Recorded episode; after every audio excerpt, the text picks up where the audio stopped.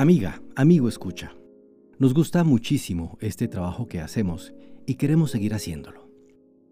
Hoy le hablo para invitarlo a hacer una pequeña donación a nuestro esfuerzo, que nos ayude a costear los equipos, entrenamientos, técnicos de sonido, programas de computador, adecuaciones sonoras del espacio, que son indispensables para poder llevarle a usted un producto de calidad decorosa.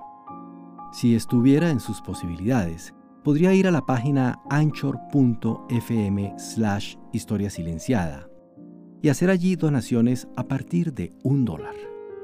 Cualquier cantidad significa para nosotros una gran motivación y una ayuda económica importante a nuestros costos. Repito la dirección, anchor.fm slash historia silenciada. Muchas gracias.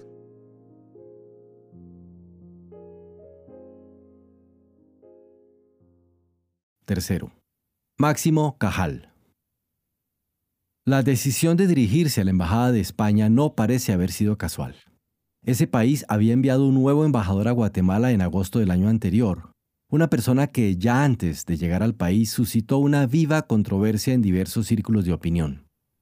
Máximo Cajal, vinculado al Partido Socialista, formaba parte de una nueva camada de diplomáticos españoles que nada tenía que ver con la afiliación franquista de sus antecesores, y que por todo lo que puede deducirse de sus actuaciones y la lectura de sus escritos, se inclinaba visiblemente hacia la izquierda.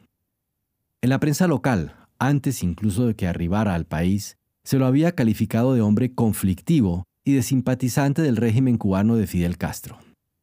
El caso es que, cualesquiera hayan sido las opiniones íntimas del nuevo embajador, pronto se notó que tenía muy poca afinidad con el gobierno de Lucas García y con la labor antisubversiva del ejército.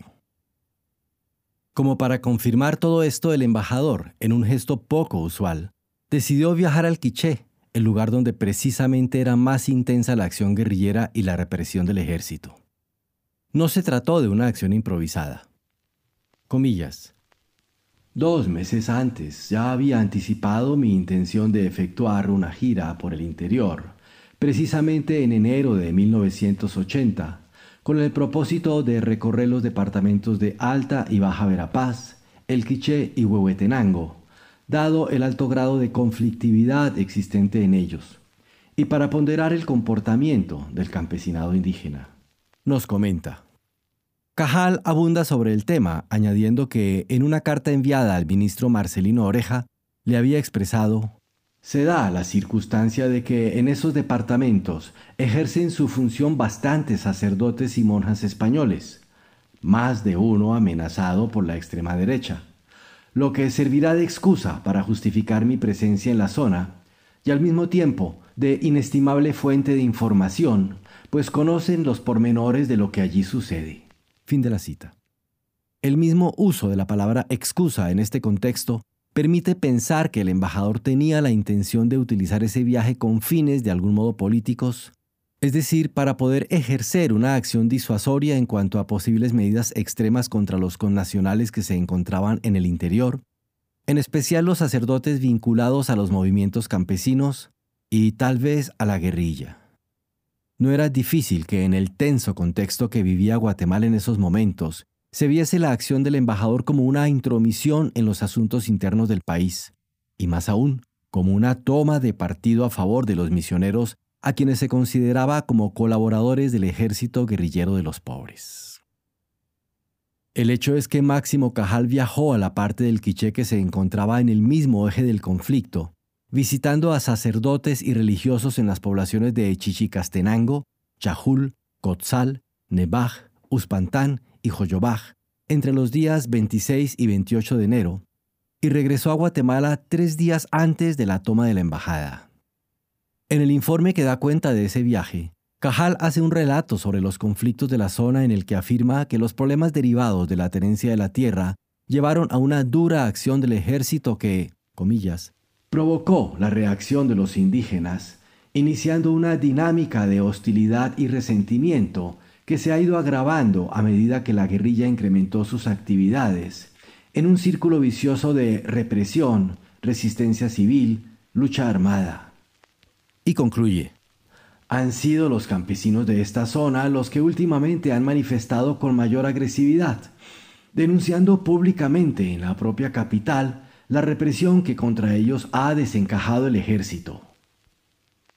Las apreciaciones anteriores de nada acusan a Cajal, por supuesto, pero lo convierten en un verosímil colaborador implícito o explícito de la acción de ese grupo de campesinos que ya se encontraba en la ciudad de Guatemala durante esos últimos días del mes de enero. ¿Sabían ellos, o los dirigentes del Frente Estudiantil Revolucionario más exactamente, de la buena disposición que tenía el embajador hacia su causa?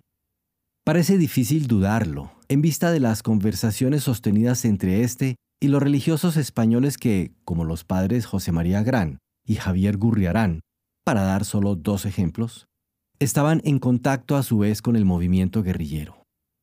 Supo de antemano Cajal del llamado Plan de su vida y decidió participar activamente en su realización o se dispuso al menos a colaborar con su ejecución, sabiendo previamente de qué se trataba?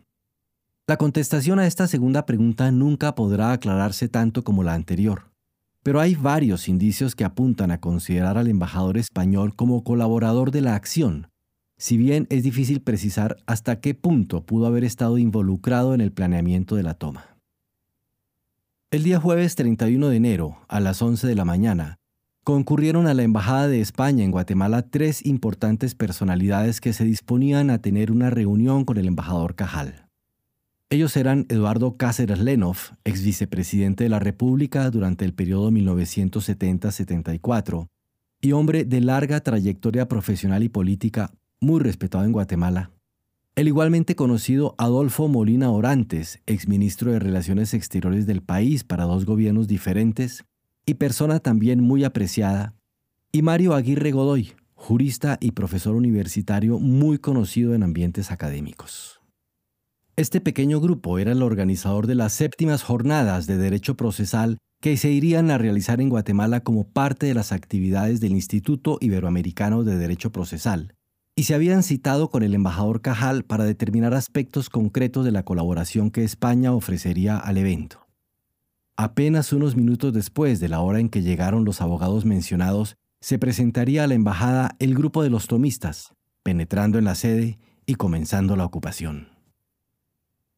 La presencia de los tres juristas, sin duda alguna, sirvió para dar más resonancia a la toma de la embajada, porque llamó la atención de la opinión pública nacional e internacional, dado el relieve de las personalidades que habían quedado atrapadas en calidad de rehenes. ¿Fue esta circunstancia una simple coincidencia o resultó, como muchos piensan, deliberadamente orquestada por el embajador Cajal para crear una situación de mayor alcance mediático y por lo tanto de muy amplia repercusión internacional? Cuesta un poco creerlo en principio, porque es poco habitual que un embajador recurra a formas tan directas de intervención en los asuntos del país que le ofrece hospitalidad.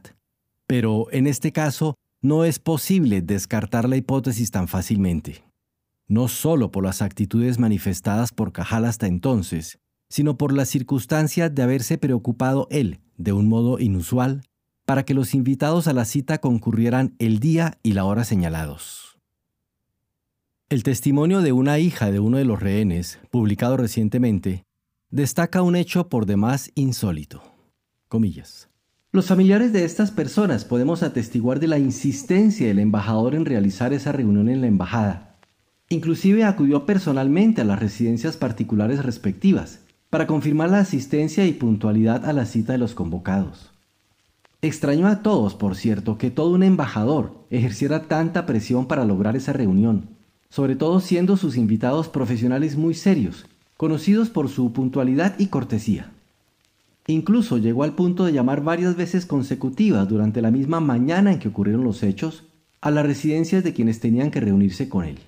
Cita de Mireya Molina Sierra. Por su parte, la viuda del ex vicepresidente Cáceres Lenov, Mercedes GS de Cáceres Lenov, señaló en la prensa el 24 de septiembre de 1994 que el embajador Cajali López se aseguró que personalidades importantes, como lo eran su esposo, Molina Orantes y Aguirre Godoy, estuvieran en su despacho citados previamente por él cuando llegaran los campesinos, haciéndolo así responsable de la tragedia. Esta extraña conducta del embajador hace que la posibilidad de su cooperación con los tomistas no pueda ser descartada, y que en cambio sea posible afirmar que, conociendo de algún modo de la acción que se había planificado, él haya querido contribuir a su éxito asegurando la presencia de importantes personalidades en el recinto que habría de ser ocupado por los campesinos.